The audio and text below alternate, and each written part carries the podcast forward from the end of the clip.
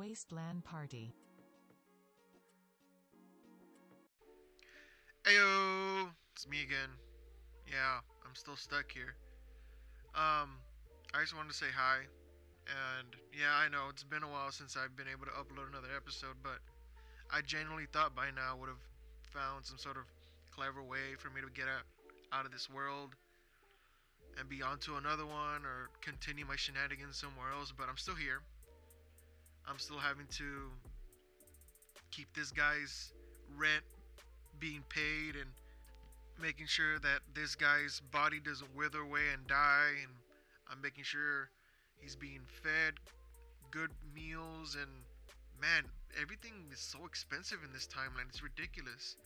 I mean you guys don't even have the best food here. I mean I'm sure I've tasted better strawberries and better peanut butter on other dimensions but that's just here and there but um, yeah, that's what I was saying. I'm going to keep uploading these episodes, and I'll guess I'll update you on the progress of me getting out of here. But you know, when that first day came around and I found myself stuck, and right after I did that first episode for the second season, I sat down and I thought, man, I gotta really get cheered up somehow. Usually, when I get to a new dimension or a new timeline, the first thing I do is check out what video games you guys have because I do have a list, not really a laundry list of interest, but it's a list. And by descending order, ascending order, I don't know which way you guys do it here, but in order of my favorite to least favorite, well, I can't say that, but in order from my biggest interest, it starts with video games, then movies, then TV shows, then comics? No, anime. And then comics. No, and then manga, and then comics. But it's all those things. But my first thing that I do when I find myself in a new place, in a new world, I check out what video games are available, if there's even any at all, because I have jumped into worlds where video games didn't exist at all.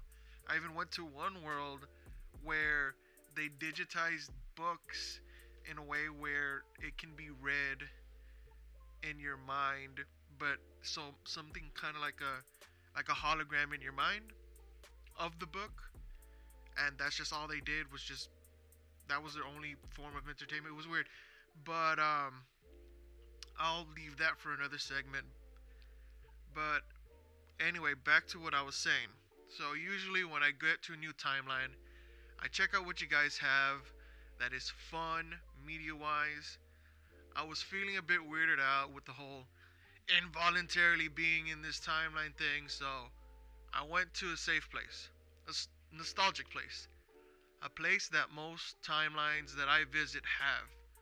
Ultra Mario 64, or what you guys know as Super Mario 64. Now, back in my original timeline, before I discovered my ability, before I jumped all over the place, I grew up in a very exceptional time for software and video games.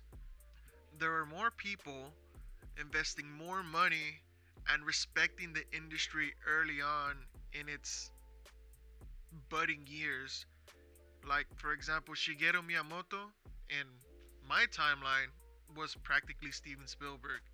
He even has his own star on the Hollywood Walk of Fame. Now, Super Mario 64 was his ET. The thing that slingshotted him into the stratosphere and was beloved by child, teen, and adult alike. Anyways, Luckily, the guy I jumped into collected many consoles and games, and that was almost like a silver lining for me. Like, I told myself, at least maybe I can play some Ultra 64 games since it seems like he has it, and it'll cheer me up, and I can continue just, you know, trudging on with at least a smile on my face while I'm going through this. And with that, he had his own ultra. Sorry, he had his own Nintendo 64 with a copy of Super Mario 64. Although, on you know my timeline, it was called Ultra Mario 64. But just just looking at the cartridge alone was odd. The cartridge was, was gray and had faded, plasticky looking Mario with an equally plasticky looking Bowser. My cartridge in my timeline was was red. Was real nice red with a hand drawn Mario at the front and it said Ultra Mario 64. But, you know, that's just an aesthetic choice. But anyways, I popped it in right away and there was that iconic jazzy Super Mario melody and it seemed the same so far. The game had 3 files one had 70 stars and the others were blank. I didn't want to mess with my host's progress, so I started my own file, uh, file 2. Right away, I noticed a difference. The version of the game that you guys have had you start off in front of Peach's castle with that iconic letter of please Mario, please come to the castle and and this Peach actually has a voiceover. Our mine didn't have a voiceover. This is a nice plus. But in Ultra Mario, you had to start off in Mario's home, far from Mushroom Kingdom. In that game, Mario would wake up, check his post office box, or his little mailbox, whatever you call it here, and uh, suddenly uh, Lakitu, the same Lakitu that follows you with his camera in this one, well, in yours, would use his fishing rod to snatch the letter that was in the mailbox and escape into a pipe. And that's when Mario would chase in after him, running.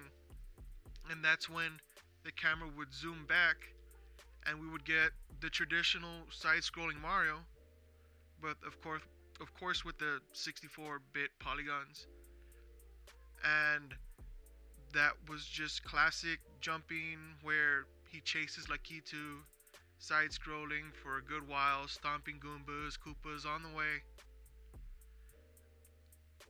and basically it was an infinite scrolling like Mario level 1 1 once you stomp the once you caught up to the Lakitu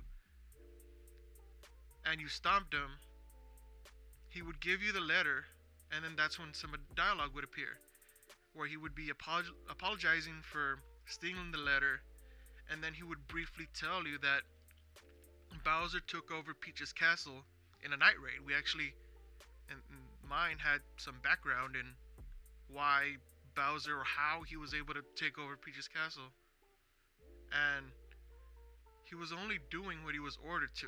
That's what he emphasizes. And as an apology, he takes out that same iconic movie camera and tells Mario that he'll document his journey saving Princess Peach. And he'll use the footage so that the other minions of Bowser can learn not to mess with Mario. Mario do- does that little iconic nod. You're probably familiar with uh, I, I don't know where else. I'd have to play more of you guys' games if I can give you more references, but he, you can hear uh, Charles Martinet's dialogue, and thankfully he voices Mario here too. Just go his classic okie dokie, and suddenly we, the audience, are looking through Lakitu's camera, and that's when you get the third-person view. That's also when he jumps into another pipe where he pops open to that field in front of Peach's castle. And it seems your version of Mario might have some other cut content too. It still feels great. Control wise, the camera's great, but as I, as I approached the castle, I noticed that there were no Koopa Troopas guarding the front door. This was supposed to be the tutorial of the new arsenal Mario has with his 3D little punchy capabilities. And in in my Ultra 64, the Super Ultra Mario 64, one of the Koopas had your first Power Star, and the other one had the key to the actual castle. So you had to defeat them both in different ways. Where one of the Koopas, which was green, uh, just like the ones that you see on Bob-omb Battlefield, you just had to jump, stomp on them, or punch them from the front. And that helped you learn how to punch and how to jump. Whereas the other one, you had to spin around in a circle and make him dizzy so that he can be able to drop the key. So you needed both this power star and this key the key to open the door and the power star to open the first stage, which was Bob-omb Battlefield. But in your version, the first stage is free. And that's not bad or anything, but it's it's just weird for me. You know, like I'm I'm used to Mario games just being uh, aggressively just uh, skill challenging, and um, I also noticed some cut moves that Mario had that would later on be in Super Smash Brothers, the first one, where he didn't have the iconic Mario tornado that he used in Super Mario World, and he didn't have no Super Sprint either. That was also from Super Mario World, or the kick dash, where he does like a little kick while doing his little dive. But you know, those moves didn't really do much. But um, I'm gonna try to stop here and try to make this two parts, I guess.